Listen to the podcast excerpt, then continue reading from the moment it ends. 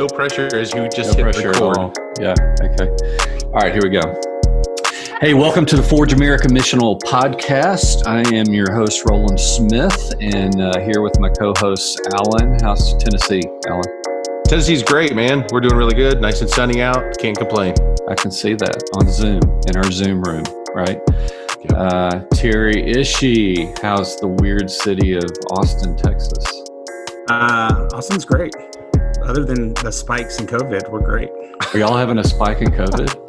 Yeah, we, we just we got put on blast. They, uh, I guess, some- really? one news channel called Austin one of three hotbed cities for outbreaks. So yeah, they Um, they shut everything back down to phase one. So Oh no. Well, I, I don't know if it's true or not. This morning I saw a, a tweet from the Israeli Biological Research Lab or something like that that they uh, developed an antibody that totally eradicates coronavirus.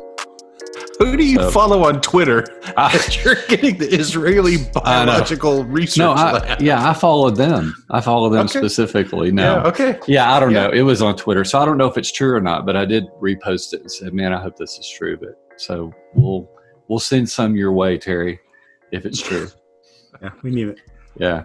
Well, hey, this is the uh, this is the last episode of season one. Uh, we've had a great great time talking to different missional authors and practitioners and having some discussions and also learning how to do a podcast right i mean we've kind of getting our feet wet and figuring this thing out and i am really excited to invite some other people around the table um, as guest hosts for this last uh, episode and uh, we've got kevin debose uh, who, who in a minute we're going to let him introduce himself say hi though kev how are you Hey, how are how is everyone? yeah, we're good, man.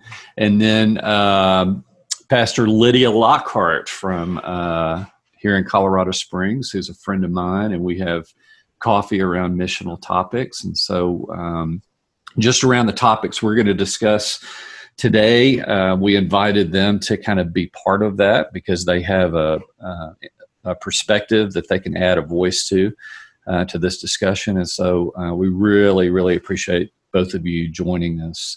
Um, and I'm gonna I'm gonna kind of just kind of kick us off. I'm gonna ask each of you to introduce yourself, kind of talk about your context or your ministry, and um, just kind of talk about your missional perspective uh, from your context to get us started. Can we start with you, Lydia? Mhm. Sure, sure. Well, thank you guys Awesome. having me on your podcast. My name is Lydia Lockhart, and I'm the pastor of mission engagement at First Pres Colorado Springs. Um, I'm originally from Texas, but moved out here almost two years ago to start this position. Um, and really, my position encompasses global and local outreach. So I lead global trips when we're not in COVID. And I also uh, help our church to engage in God's mission here in Colorado Springs. We're a downtown church, so um, been in the heart of Colorado Springs pretty much since the beginning, since the founding of Colorado Springs. So we have a rich, rich history of being involved in our city. Um, and we're a predominantly white congregation. Um, and uh, a lot of our folks live all across Colorado Springs. So um, it's been um, a great experience to be on staff here and um, get to lead some new mission initiatives where we are. It's cool. Yeah, one of the things I like about Lydia too is that one of the mission trips that she takes every year is to Cuba, and uh, she she speaks Spanish fluently, so she likes going to Spanish speaking countries. So she either brings me coffee or cigars, you know, from her mission Don't trips. incriminate her, Roland. Dang it. And well, it's legal now. You can bring up to Okay. a case back personally from Cuba. So she brought me these big Castro looking Cuban cigars, which is just awesome. So that, that's one thing that makes us a friend. Okay. But um, hey, Lydia, speak to speak to one thing to me, which you know, you and I we we share kind of a white Caucasian church background and history and and all of that. And First Pres is uh, just really just a few blocks from my house. Um, and so we we have been in the midst of some of the protests and the things going on right there by your church. What just what are some of your observations and is there is there anything that First Pres is kind of leaning into specifically to be engaged in that conversation? Mm-hmm. Yeah, that's good. Um, I was talking to these guys a little bit um, before we started recording, but I, I feel like these days I'm more conscious of being white than I am being of being a woman. Um, so this definitely in our context, it's it's interesting. Um, our congregation is um, kind of a, a, in different places regarding race and understanding that in different perspectives. Um, and so it's made it challenging, but at the same time, we really want to connect with our physical neighbors and um, be engaged in the conversations that they're in. So um, we are beginning. Um, I've helped to begin some conversations around race in our in our church context because um, I really feel like um, being able to talk about these issues helps us to connect. Um, one example would be I, um, our lead pastor, mentioned some things about systemic injustices that we have in our society in one of his sermons. And I was super excited that we went there. That's a very challenging topic to take on in a sermon.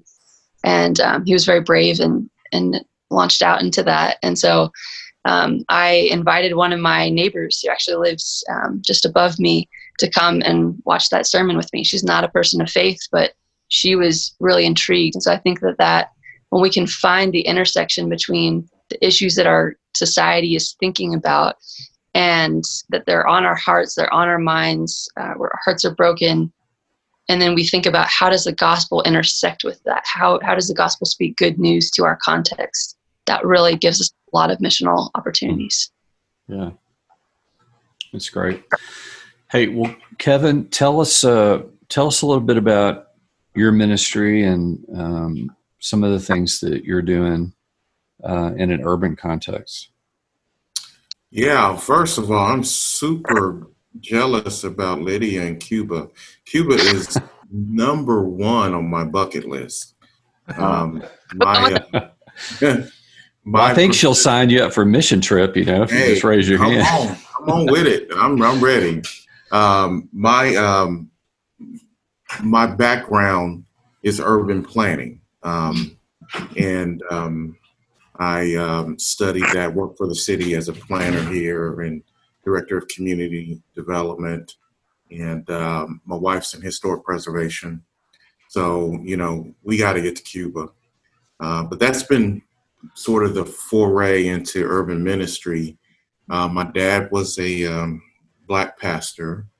Um, I don't know why I say black. I think you probably could figure that one out. Um, but uh, he was uh, the typical pastor, you know, what you would expect. And I always um, had questions about what we were doing and uh, felt like um, we didn't have much impact on the street, you know, where there was a lot of pain on the street, but we had a lot of praise in the building.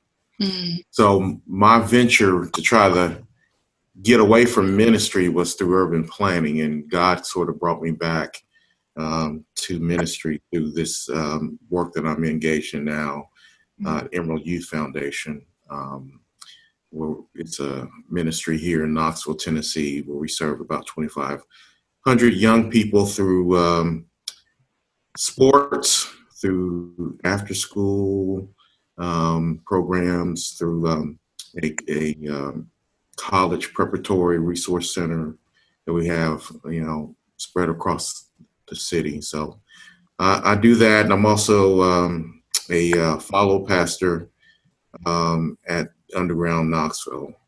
I say follow pastor because uh, Chris Battles our lead pastor, so I guess that would make us the follow pastors.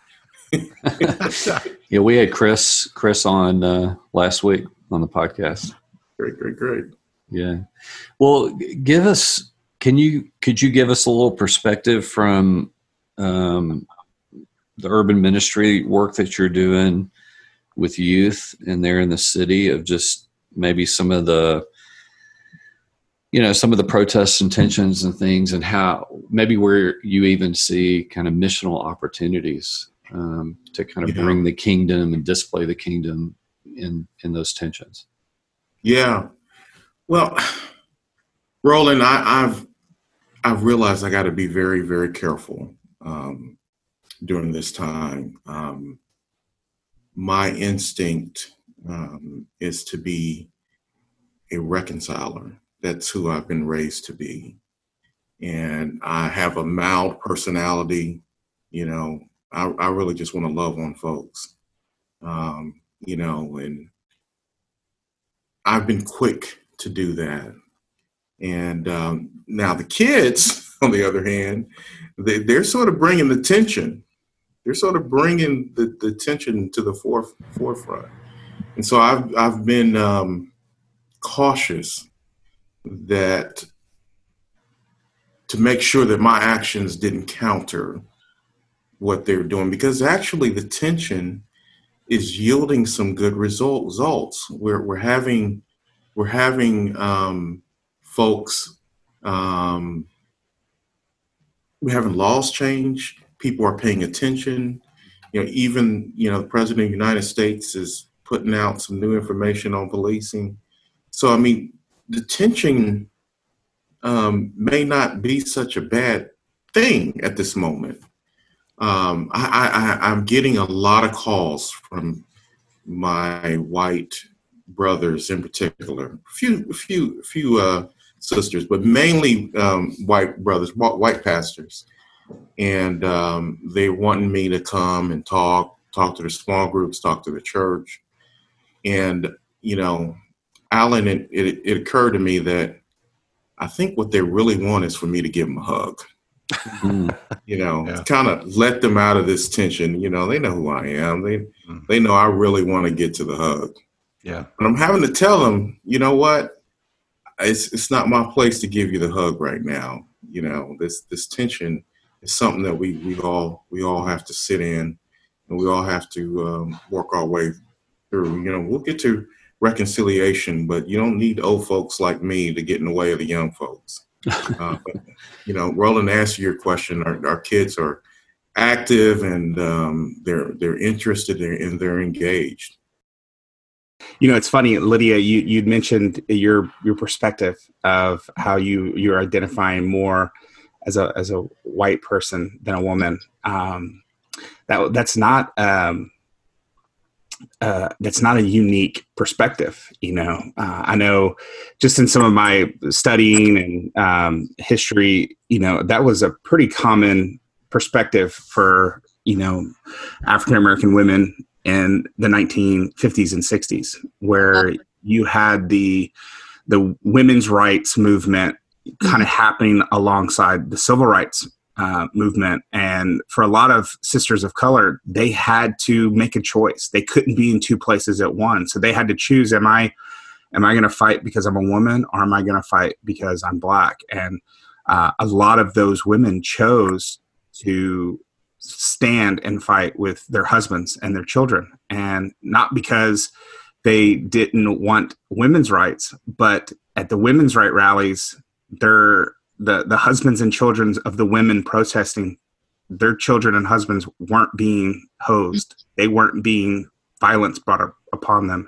Mm-hmm. so a lot of women felt that. And so it's it's kind of it's it's interesting that for you to say that. And you know I, I think it's i think that's a natural thing. And so there's no there are no easy answers to any of this. And so we just have to navigate it the best way we can. And man, Kevin, I love your heart uh, of of of holding back on that hug, you know, because and I think that's important. I think that's the self discipline in this moment that we have to exercise to say, yeah, this is what I want to do because I know this is going to bring comfort, but there's there's something happening right now that we have to we have to let it play out uh, because it, that's going to be that's going to do the most good.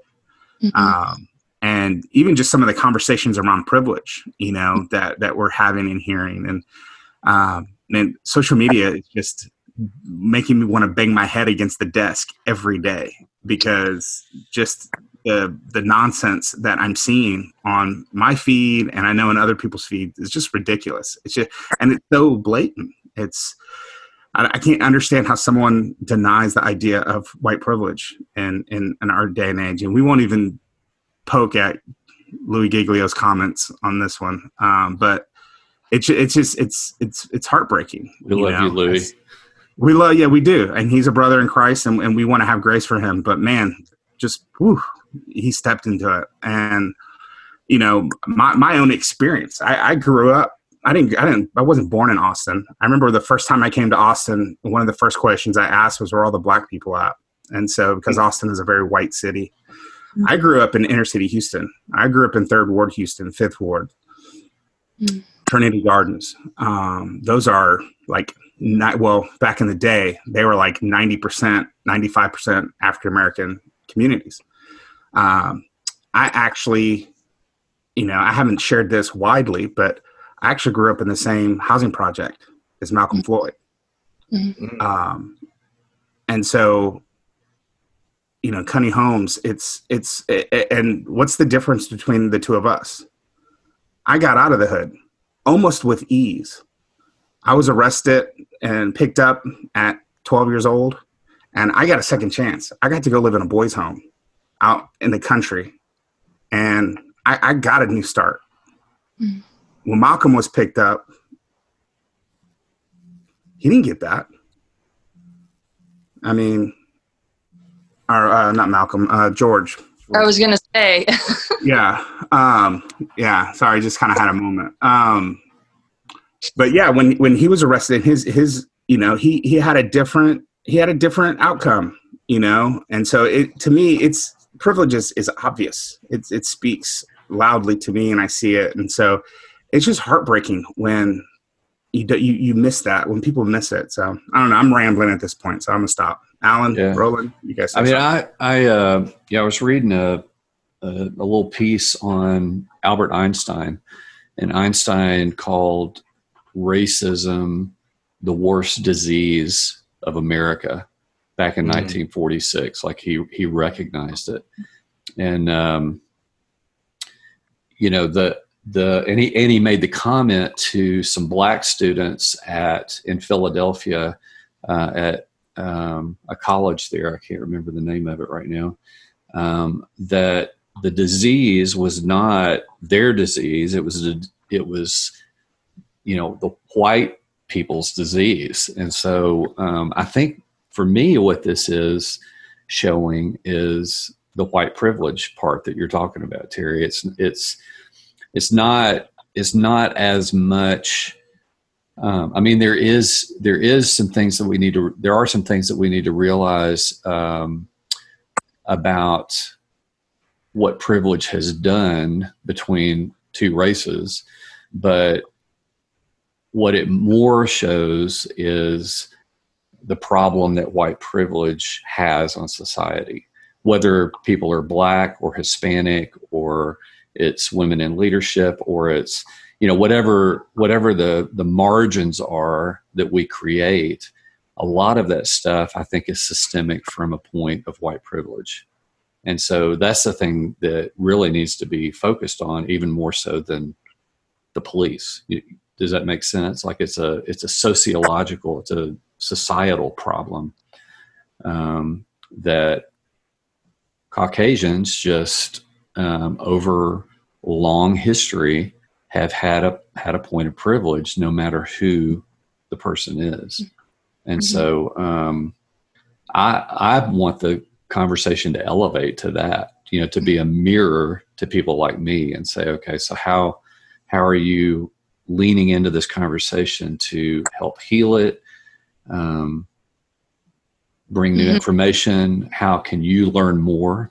Um, you know, Kitty and I, my wife and I are starting a book club with some white evangelicals on Monday night. And, you know, we're going to engage this book called Insider Outsider, um, written by a black pastor who traveled the halls of white evangelicalism and is giving his perspective. And so it's a learning cohort. You know, we're going to travel together for five weeks and learn. So, um, Great. anyway, I yeah, I think I think that the t- I, I agree with you, Kevin, that the tensions are really good, Mhm. and we can't be too quick, even as Christians, to say, okay, the kingdom's all about shalom, so let's just find shalom, let's just Mhm. find peace. no, maybe we live with this for a little bit eh, so that people that look like me have a chance to look in the mirror, you know, and kind of say, how do I um, contribute to this or what can I do to help? Mm-hmm. Um, and I, I think the the work of finding shalom is isn't always just you know squash beef and move on and let's let's get along. I think sometimes the work for shalom is messy and it is dirty and and I think that's that's something in my own theology of shalom and understanding what that really means that it goes beyond this idea of ceasefire it's yeah. right. not just peace for peace sake it is it is wholeness and to get wholeness man that in this country it's going to require a lot of humility and a lot of uncomfortableness hard work having deep meaningful conversations and when it gets tough not stepping away from the table mm-hmm. which I don't know about you guys, but people that I'm with, if you if you're sitting at a table and someone gets uncomfortable, the first thing they want to do is kind of push away. Just push and away, yeah. We, we have to lock people down at tables and say, we're going to get through this and it, it's going to be uncomfortable but we're working towards shalom we're working towards a wholeness of peace well and the the the other way to say that we say in forge you know we talk about shalom or peace we also talk about human flourishing yeah. Um, you know, and flourishing is this, you know, it's a big concept. One of my favorite theologians that talks about it is Miroslav Volf. And if you're gonna if you're gonna have human flourishing, if that's part of the kingdom, if that's the goal of the kingdom, is for is for a place or a people to flourish, sometimes there's going to have to you're going to have to fight for that um, as opposed to just doing it in peace. So hey lydia i'm interested too since since we have you um, you know, as a as a woman who's ordained as a pastor, um, I mean that um, that's an issue also of the margins um, a little bit. And Forge speaks into that. In fact, our interview today with Angie Ward is is going to be around her book, where she's kind of um, you know she's she's giving encouragement to women who have a calling to to go go past the glass ceiling or whatever they're feeling. And so, ha, what what has been your experience? Uh, obviously, not as a person of color. Well, I mean, as a white person, but you're a woman in ministry in an ordained pastoral position.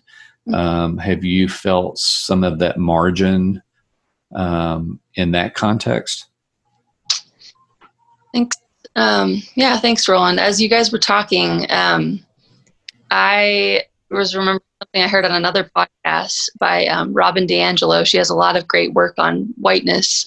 Um, been super helpful for me. Um, but she said something, um, you know, when women petition for the right to vote, or um, you know, people marching in the streets uh, during the civil rights era, asking for equal treatment under the law uh, for for people of all racial backgrounds.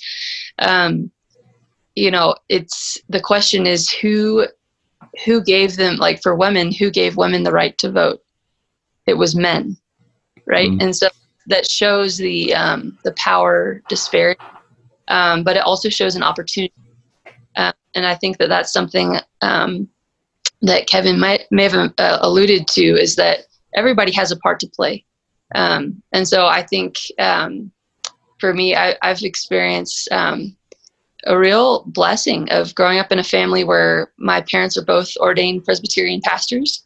And so I had a model of women in ministry from my mom um, and went to a school, seminary that was affirming of women in ministry. So I think in that sense, I've been kind of sheltered uh, from a lot of the um, the marginalization that happens to women in ministry. Um, a pet peeve of mine is when when churches will pigeonhole women and say you're the women's pastor or you're the you mm. know they, the children's ministry or something um, and it breaks my heart to see girls that don't um, that maybe have a gifting or a calling to ministry but don't feel the opportunity is there for them so um, i wrote yeah i guess some things that have helped me in this journey have been women who have been pioneers in this like my mom who uh, maybe not necessarily pioneers, but have been leaders and have shown an example and have mentored me. Um, another thing that's been helpful is men who've opened doors for me, who've been mentors to me. um, those are, are ways that they can, you know, sometimes men have access to certain settings or opportunities. Um, one of my, the male pastors on our team, um, there was a gathering for some key leaders in our city. And he said, Hey, Lydia, come on and join. And I was one of two women in the room. But he he used his position of influence to open that door for me. Um, so I just I think there's a role for all of us to play, and I've been really grateful and thankful for those men and women who've who've given me those opportunities. Yeah, that, that's really strong. Um, so in the South here in Knoxville, um, women in leadership, it's it's it's been a slow coming. Um, you know, it's very traditional church type of setting. So it, again, it's it's based on where you're at. But we have a um, we have strong leadership on my staff, um, and especially uh, one uh, one pastor, um, Molly, which I hope she never hears this. Uh, because her ego's already too big. So I, I, love Molly. She's on the Forge America board. Uh, but when we started uh, like saying, "Hey, let's let Molly teach on Sundays or preach on Sundays," um, what we did is she did it with me first, and it was kind of like conferring authority. It's like, hey, and then and then and then we tried to platform her as much as possible. Didn't make a big deal about it. Didn't say, "Oh, hey, we're going to have a woman preacher." It's just like, no, this is normal. She has the authority. She can do this. And whenever we as uh, men have the opportunity to confer authority to her, we're always trying. And it makes me think of um, a conversation that Kevin that, that we've had. Um, it's the idea of an ally. I know that before we started recording here, you were really talking about uh, the place of allies. Could you kind of share that story with us? Yeah. And I actually, Alan, believe that women, um, more than anyone in the Bible show show show us how to lead through tension. Mm-hmm. And I think um, you know, with respect to allies, it's easy to be allies when it's comfortable. Mm-hmm. Okay. Yeah, you know, hey, let me buy you some coffee and and let's talk, you know, and we can have a Panera bread relationship, you know, mm-hmm. but to have an ally that's gonna struggle with you and to uh, cry with you to a- actually you know be subject to the same things you're subject to um, you know is very powerful and you think about um, just throughout the jesus story you cannot tell the jesus story without telling the story of the women around him you know you think about who was around the cross through that tension you know jesus's boys were they were laying low. Um, you think about who was first um, to the tomb. You know, you, you think about Mary's journey and her, her leadership, or even her pastoral leadership. Um, you know, uh, I think is a good example. I think in today's time, um, we need to unpack what it what it truly means to be an ally. Mm. Um, and ironically, I was just teaching on on Acts 16 and 7, 17. And ironically, Lydia, you know, I talked about a character in the Bible named Lydia, and and her story, uh, unfortunately, not many people realize. You know, she was a new convert. You know, heard the gospel, received the gospel, opened up her home to Paul, and and um, then all the bad stuff happened. There was an arrest, you know, jailing. There was earthquakes. but what what's, what strikes me is the last sentence of that story is, you know, after all of that, Lydia's like, "Come on, come on, come on back, come on back." you know, I think a lot of people have been like, uh, Christianity, woo, that's that's that's a lot. know, that's a lot right there. I'm not sure I'm down for the for the next sleep, you know, sleepover at my house. uh, and uh, you know, and then the, next chapter talks about Jason, who was a, arrested um, along beaten. It said actually drugged through the street.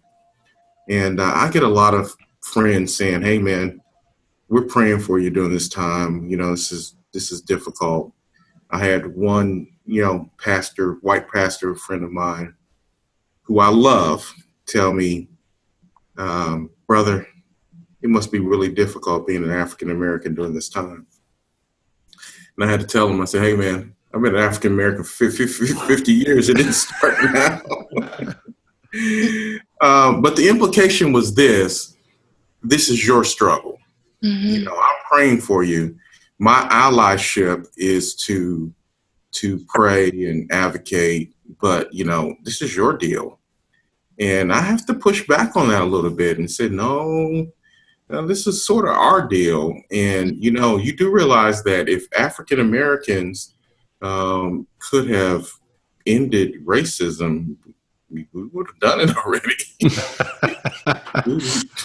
we, would have done it a long time ago. Mhm. you know um, but we we need the strength and, and that doesn't mean a white savior that doesn't mean someone to res- rescue but every movement um, has been catalyzed by white christian with respect to the liberation of black people you know in america you know so we, we haven't been on it been at it alone and when i say catalyze, i mean getting over the hump.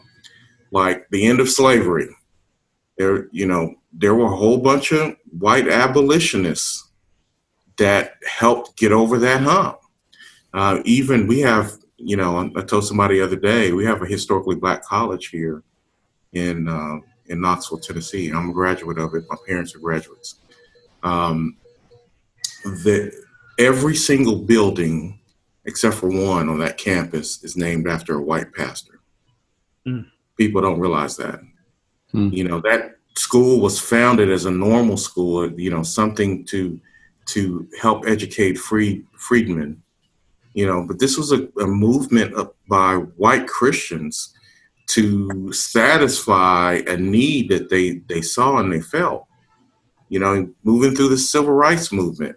You know, when the white Christians joined the the, the bus um, through the South and were lynched along with their black black brothers and sisters. When that hit the evening news, you know, things got started to change, and so I, I think there um, the perspective of of of um, what it means to be an ally, what it means to live in this tension, is important uh, for us to to struggle with Roland during this time. And and actually, you know, we probably need to look to the leadership of women because women seem, seem to do that a lot better than we we do. Yeah. Amen to that. Sure. Well, hey, you two. Um, I, I think we could talk for two or three hours just around different topics and these kind of topics, uh, but we're going to get to our interview. But I, I want to say thank you to both of you for uh, joining us and kind of giving us your perspective on a couple of margin tension issues that we're, you know, we're trying to have conversations around and learn uh, together, and you both have uh, been such a blessing to that conversation. So, Lydia, thanks for being here. Kevin, thanks.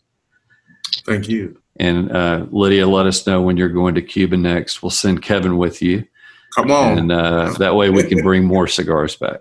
there you Awesome. go. All right, awesome.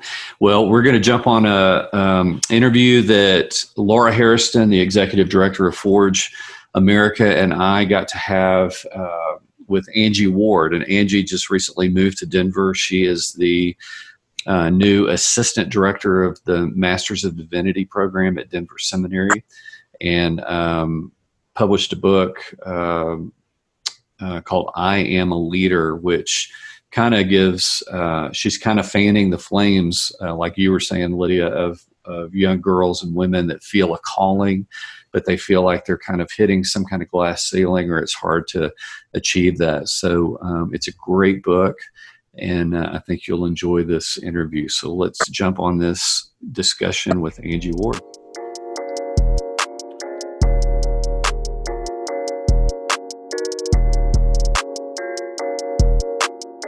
Hey, well, I am so glad to be here with um, author and educator Angie Ward and my friend and actually my boss, Laura Harrison, executive director of Forge.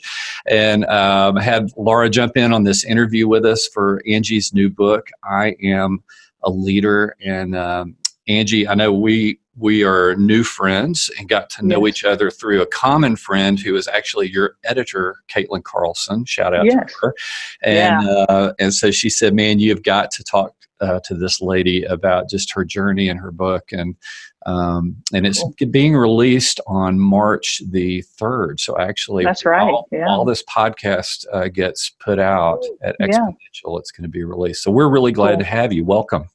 Thank you. Thank you. So good to be here on here. Yeah. Well, tell tell us a little bit, um, just so people can kind of understand who you are before we jump into the book. Um, tell us a little bit about uh, what you're doing. I know you're on a new journey, Mhm. moving to um, God's land, Colorado, which I think is an awesome place because that's where I live. Uh, but tell us a little bit about your journey and what you're doing uh, coming up. Yeah. So um, broadly, I uh, do ministry, leadership development kind of stuff. But I'm a, a, a teacher, um, at different Christian colleges and seminaries, um, writer. I've got this book, but uh, I've written a long time before that for. Uh, Leadership Journal and different other um, leadership publications. Um, I'm a pastor's wife. And so currently, we live outside Indianapolis. We've been here for eight years, but as you mentioned, we are moving to Denver, Colorado. Um, I'm going to be starting a position at Denver Seminary with the Doctor of Ministry program, and then God's given my husband and me a vision as we are new empty nesters or open nesters, as I call it. And um, so for this next season of life and ministry, we've just, I mean, God kind of stirred up a next for us. And so one of the things we'll be doing in Denver is having kind of an urban uh, retreat house um, uh, called Salome House for just leadership um, development and conversations and kind of a based in a, uh rooted hospitality kind of thing and neighborhood shalom and and so yeah we're kind of in a season of transition and the book coming out. Um, so that's what i've been doing Sounds Uh, amazing. I'll be right there. Yes. yeah. yeah Uh, book you, get in line because the rooftop deck facing the mountains i've got a lot of Listen, I I expect a key code or a key or some Yeah, kind of pass right. for the Yeah. rooftop deck because That's I'll be close enough. But Yeah. well, that's great. Um, so tell me tell me a little bit about this book. Um, Yeah. You know the the title "I Am a Leader." Um, when women discover the joy of their calling. And I noticed in the book immediately, um, which Laura and I have both read, um, that calling is the pivot that or the lever that you use for every chapter and and throughout this book. And so, Mhm. could you could you just talk a little bit about the premise of the book, maybe and maybe how it was kind of birthed? You know, what what made you think I want to write this? Yeah. Um, well, I I didn't really say I want to write this. I kind of fell into it, which is kind of cool. But um, uh, part of some conversations where about this idea of excuse me, calling for women leaders and women in ministry, and it, in this Facebook group that I was in several years ago, it it was just there just seemed to be such a need for more conversation about it, and so um, I kind of fell into being the one who got to write it, and so. Um, and really it's it's the book i wish i had had 30 years ago when i was starting my own um, ministry and leadership kind of journey and understanding and um, and so for like in the book i i um i, I kind of share more about my own journey but i also talk to like 50 other women of all different ages and life stages and and seasons of life and, and geographic location ethnicity and and really it's um i kind of wanted to it, just explore my own questions about what is calling?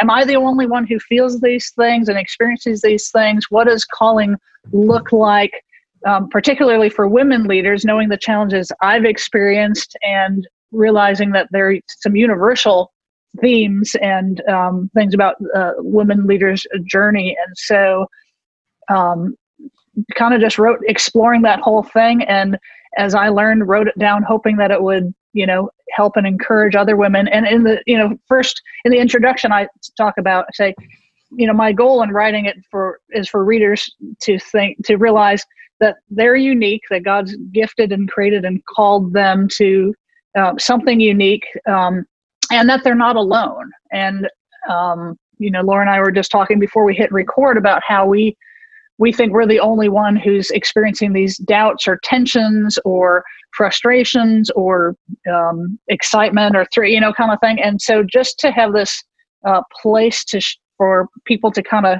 read and go, I'm not alone. Here's some practical things. Here's some things to think about, and here's what this may look like lived out, um, and uh, and personalize it for their own journey. Right. So good. You mentioned in the book, um, you know, just about you say, I am a leader who happens to be female. Mm-hmm. I just thought that was very interesting. And then you go on to talk about, you know, feeling almost trapped. It's Mhm. like, here's my body. I happen to be female and I feel like I'm trapped. And so, Yeah. and I know you're kind of alluding to that even right now, but a lot of women feel that. So, Mhm. what would you say to them? Uh, well, first of all, um, I hear you. I feel you. I mean, that's not, and then you, like you said, you, you, that's a lot of women feel that. So it's um, not unusual, and it's a common feeling. And so I think there's just some camaraderie in just n- naming that. But um, you know, I just like um, you. God has created you for a, like a purpose. I mean, and I I talk about what calling is in in the book and stuff. But and primary calling is to follow Christ. But then He invites us you know, to join him in his work in, in the world. And so I think just, the, and the title came out of like, I am a leader. As I kind of uh, thought through my own journey and realizing like, this is who I am and who God had created me to be. And, and like embracing that, um, like DNA in me. And it's not just about what role or whether I'm allowed to even have a role. Like I'm a, I'm a leader. I'm a person of influence. God's gifted and called me and created me in certain ways.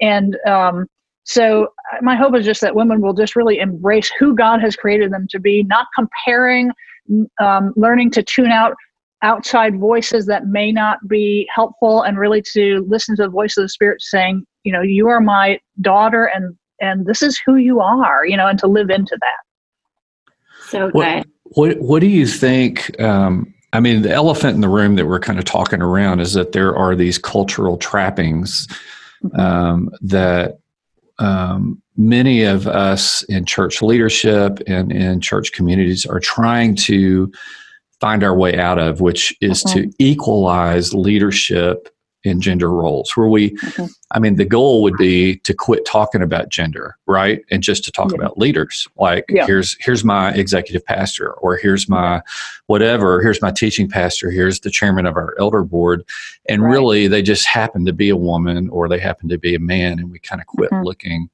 at gender but the truth is that that uh, women in particular um, live in cultural uh, traditions and dynamics where they have to figure out their calling within those things. And I and I know I noticed that you really you address that really well throughout the book because you talk Hmm, about you. once you realize you have your calling, then you've got to answer, okay, my calling and marriage, my calling and money, my calling, Mhm. you know, so how do I let my calling blossom um, when I am feeling these constraints and tensions?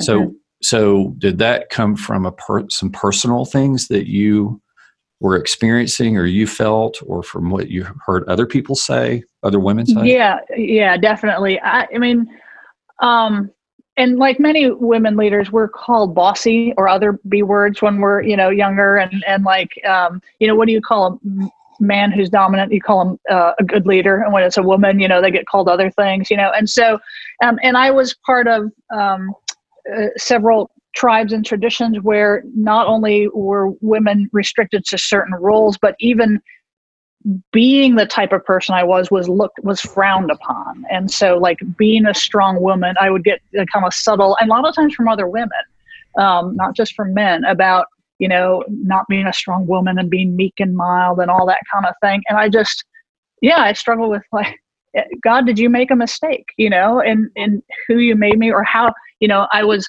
I was not submissive enough, you know, and not even just in context of marriage, just really like Right. in general, you know, kind of thing. And and then I ended up going to seminary, um, marrying a pastor. Well, I mean, a guy who ended up being a pastor. And so then we've had to navigate what does that look like for him to be called and me to be called, and you know we're on this parallel path that interweaves you know and then like you said like calling and money and then seasons of life so you know now i'm an open nester with two college kids but it it looked different for me and i wrestled with like and i write about like feeling resentful that my you know my like one year old was not napping when i needed him to nap you know kind of thing. And and and so just um i, I just want women to have freedom um, that i didn't always feel and kind of to to realize like there's seasons um, there's times like i think for women calling is more like um, and the parts of your life are there's more like a garden that you tend to certain to- parts more at certain times you know and um and so yeah i'll i mean all of the book really comes out. And it was in some ways very uh, emotional. Some of the chapters share, re- remembering some stuff and having to finally work through and forgive some things and and realize some stuff that i had brought. And and just writing through that was just a in some ways very healing journey for me um, to to chronicle kind of my own experience. And then also though very worshipful um, to see god's hand on my life and the people who had spoken in my life and the ways god had gone before and been right beside that whole time yeah so you talk about some of those people in your life and and you even talked about it in a way of accountability and whose voice mattered to you Mhm. um and i i think that well, I mean, for all of us, criticism is is difficult, or the naysayers, if you will. So, how did you kind of come to that? Of who was who was going to kind of be that um, those people on your list? Yeah, I think, well, first, I allowed other human voices to drown out uh, the quiet whispers of the Holy Spirit for a long time because we're told, um, you know, these, uh, and the tradition I grew up in, you know, it's like, um, you know, is a particular reading of scripture, and these are your particular authority people, and these are the people, you know, they have the right to tell you what to do or not do. And um, through learning to just kind of be more attentive to the voice of the Holy Spirit, like, he, that's when he went like you're a leader you know? God said you're a leader.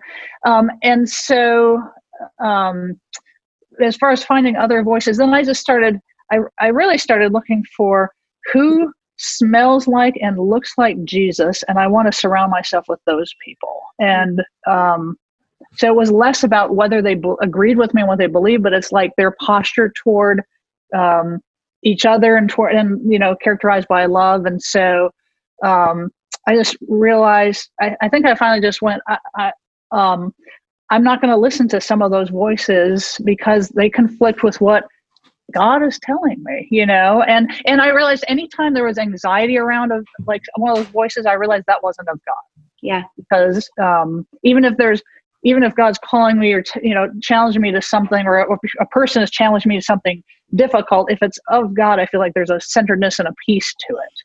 So those are kind of some of the litmus tests I use now uh, for who to surround um, in my life. Yeah. Well, um, so I have a kind of a two part question I'd love for you to hit. So, uh, what what would you first? What would you say to um, the woman that's out there that is feeling this calling, but is trying to navigate uh, an environment that is not as conducive to to fanning her flames. Um, and then part B would be, what would you say to me, the you know, 50 year old white, well, a little bit older than 50 uh, year old white male um, who is in leadership positions and has the opportunity to fan flames Mhm. and be intentional. Right. Yeah. Uh, so the first, because I'm also around 50, so the first question just completely escaped my mind. Oh. So, what would you say to younger younger women that are trying to navigate? right, that's a right, yeah. They they have a burning call. There it is. yeah. um, well, you know, in the book I talk about a couple of things. First, I I bring leadership down from this like and calling from this like grand, glorious kind of thing. It's like it's just joining God at work. And so, so first of all, it's like um, reject the myth that like you have to have a certain position or you know title within an organization, that kind of thing. I mean, I define leadership as influence, you know, and calling is like a God-given conviction about your life's direction. So that can take place very like locally and organically, just like in your own home like what is in front of you and start leading and influencing in those contexts kind of thing um, but there's i also say in the book that our god-given calling is lived out in the reality of human systems for men and for women you know? And so um, if you're in a system which uh, you know what i had found myself several times in my life that um, is either thwarting or actively opposing or just not you know finding a place to flourish it's like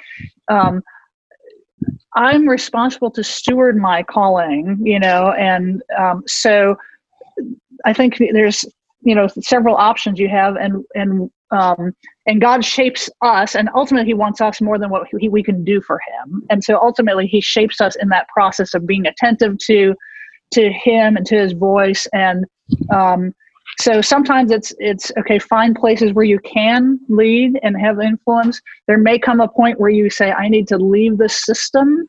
Um, uh, there may be times where you say i'm just i'm going to wait for now you know uh, or try to be a voice for change and i was talking to some women yesterday i said you may be um, the woman who's like like the moses and that you raise the conversation and ask the questions and you get people to the edge of the promised land but you don't get to experience it yourself mm. which is a hard calling, you know, just yeah. to be the one that doesn't get to realize the fruit of that. But the work that you're doing matters and it's shaping you in the process which is really the most important. well and that's not an uncommon thing for any leader right regardless right. of gender is that yeah, you're right. you're carrying a vision or something forward that you may not see the fruit of so it's kind of right yeah Absolutely. yeah and you know and and if you know it's like we want it to be obviously realized in our lifetime and and, you know, when I started writing this book three years ago, this was before the first accusations against Harvey Weinstein or any of the Me Too stuff. And so it's just happening, happened to drop like right in the middle of now a very hot conversation in, right. in Christian circles and not just culturally, a cultural moment about power and women and women's roles and, and that type of thing. So we are at a point where there are conversations. And I realize that like in some ways the power balance has shifted. I can walk into a room and I can make a false accusation and I will be believed by a lot of people. I mean, I have power yeah, in that, even sure. if I don't have positional power. So, so recognizing where you do have power in terms of influence and, you know, using that for good. Okay. And then part B was. So what did I tell spe- you? Speaking yeah. to me. she, she remembers yeah. that one. I do. Yeah. Yeah. Part B, um, I think um, creating safe spaces for conversation. Mm. You know, I think I think, um, and I've seen this with like um, you know racial conversations too. It's like I think a lot of men and women are afraid to have the conversation because now we're afraid of offending. We're you know because th- this power thing is very volatile right now. You know, and so. Um, uh, I think that we a lot of times um, uh, view power um, or like we view authority in terms of like power and permission giving, like authority over. And I talk in the book about like mutual accountability and community and stewardship. And so, like, um, power doesn't have to be this zero sum game where if I give you some, I automatically lose it, and this is that's a fearful thing. You know, it's like, yeah. can't we um, raise um, women up and like I heard one leader say, the way to make weak women, uh, weak men strong is not by making strong women weak. You know, and so how oh, yeah. can we raise all of us together in partnership, yeah. um, and just having those conversations and and and so I think you know one of the key roles of I believe of a leader is kind of culture creation, you know, and and and management and and maintaining a culture where it's safe to have those conversations where you're secure in your own gifting and calling and you know coming at it from this a very centered perspective i guess is you know and so yeah. so bringing your own non-anxious presence and then creating those conversations where it's safe to have those individually and as teams and in groups yeah yeah it's good and i think what i would just add to i mean i'm even learning this in you know learning about um, you know white privilege and and what mm-hmm. people are, are walking through and how but now that i'm like awake to it it's it's everywhere and i have to take action and so i think that yes. that some of it too is just from a gender perspective um, you know especially some of our male colleagues of just saying hey to your point like let's just have the conversation like are there some things that i've done or maybe read some things like uh, men should read her book. I am a leader. I just held it up like somebody can see it, but I forgot Right, it on the right. podcast. Um, but to, to read and and because I think once you're aware of it, you know, you can enter those spaces a little bit better than for us always having to because we're not going to always call men on the carpet, you know, for that stuff. We're just going to feel it. Um, and then uh, two, I would just say when you were talking about even just coming together and you know what does the kingdom look like it is right. us all together and and for so long i think we as women have felt that we almost have to become like men to be Mhm. influential and to be you know justified to be at those tables and spaces instead of going no actually to your point this is how god has wired me and what i do bring to the table is needed the empathy Yeah. the collaboration the relationship and you know and so that I, I don't know i just think that if if those things are equally valued i think that we could definitely be in partnership and, and collaborate better together Yeah, yeah, yeah. I th- and I think that's one of the things I've that I've learned as a man, or have been learning, and am, am still learning because I came up. I've come up in a culture where leadership is framed in a male context. So Mhm. leadership books, you know, all the. I mean, um, everything revolves around, you know, kind of the warrior, apostolic, high A, you know, leader that can get up and and you know speak and do all these things and strategize and i'm relearning leadership um, as i'm in a community where we value Mhm. women leaders we're actually trying to get rid of um, even our awareness of gender but just raise Mhm. up leadership and so Mhm. um, um, one of our pastors here that's a woman her leadership may look totally different than mine but we're equally leaders in the organization you know or in the community so Mhm. I see a lot of, uh, or I I just experience a lot of fear for men and women. So it's like, um, you know, women's like, well, wha- we're just so driven by our, or guided by our fear instead of this, like, again, kind of a non anxious presence, you know, kind of thing. And so it's like, you know, it's like, men, what, what are you afraid of of this conversation, you know, and just acknowledging what that is. And women, what are you afraid of of the conversation or of not having the conversation, you know, kind of thing. Right. And, and, but that acknowledging our fears is a very vulnerable posture Yeah. sure you sure. know so i think that's uh, it's a part of it's just about posture. Right more than just practice Well, I would, um, I could spend easily another couple of hours kind of talking to you about this stuff. And I have a sneaking suspicion that we're going to be sipping wine on your rooftop deck talking about things so. anyway. So, yeah i'd love want to Um, come i want to come well, so you, Laura, you can fly, fly over to Colorado. Um, so do you have a copy of your book in front of you? I don't they're See, all in a people box ask in the me, garage Okay, so you're just like me. It's kind of like, do you have a business card on you? No. Um, Yeah. So here's here's what I wanted to do though, um, because now, did you write the the poem that's right at the front of the introduction? no which uh the f- It might feel like a nudge. oh that's me yeah Yeah. yeah i wrote that yeah So you don't have a book in front of you, so I'm going to get No. I'm going to get Laura to read it. Um, Oh. But just read that that little poem because I I thought that was a fantastic intro uh, to the book. Yes, and I actually wrote two things that I've actually done when it made me think of this. So it says, it might feel like a nudge, or maybe it's a burden you can't shake, a burning, a whisper, a leading, a feeling of discontent, a prompting, an invitation, perhaps even a command. It's hard to describe, but you're sure of it. You've experienced something this something has come from someone outside of yourself, yet at the same time, it resonates deep within your spirit and it is asking, perhaps urgently, for a response.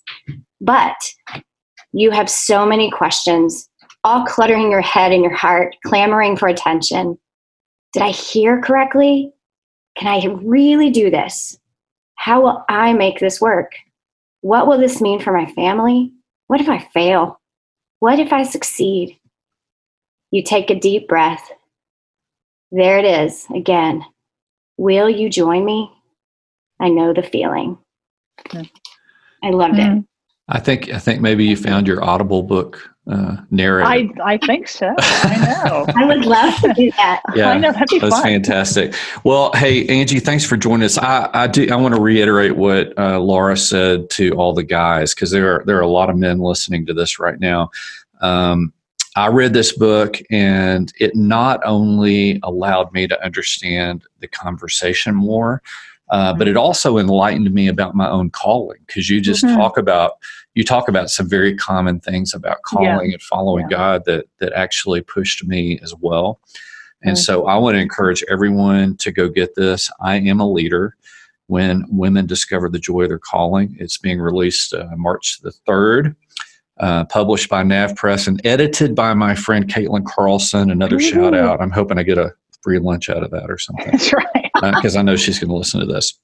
Um, and everywhere that fine books are sold, so Amazon and bookstores and everywhere that's Yeah. going to be released by NavPress. Yeah. So, uh, but we we so appreciate your work Mm. uh, at Forge and um, are glad that you're a new friend and kind of comrade and part of the tribe, as we say.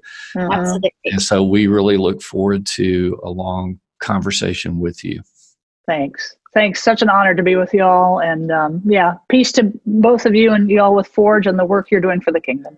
Okay. Well, thank Yeah. you, and we'll see you soon in Denver. Sounds great. Okay. Thanks. All right. Bye. Bye.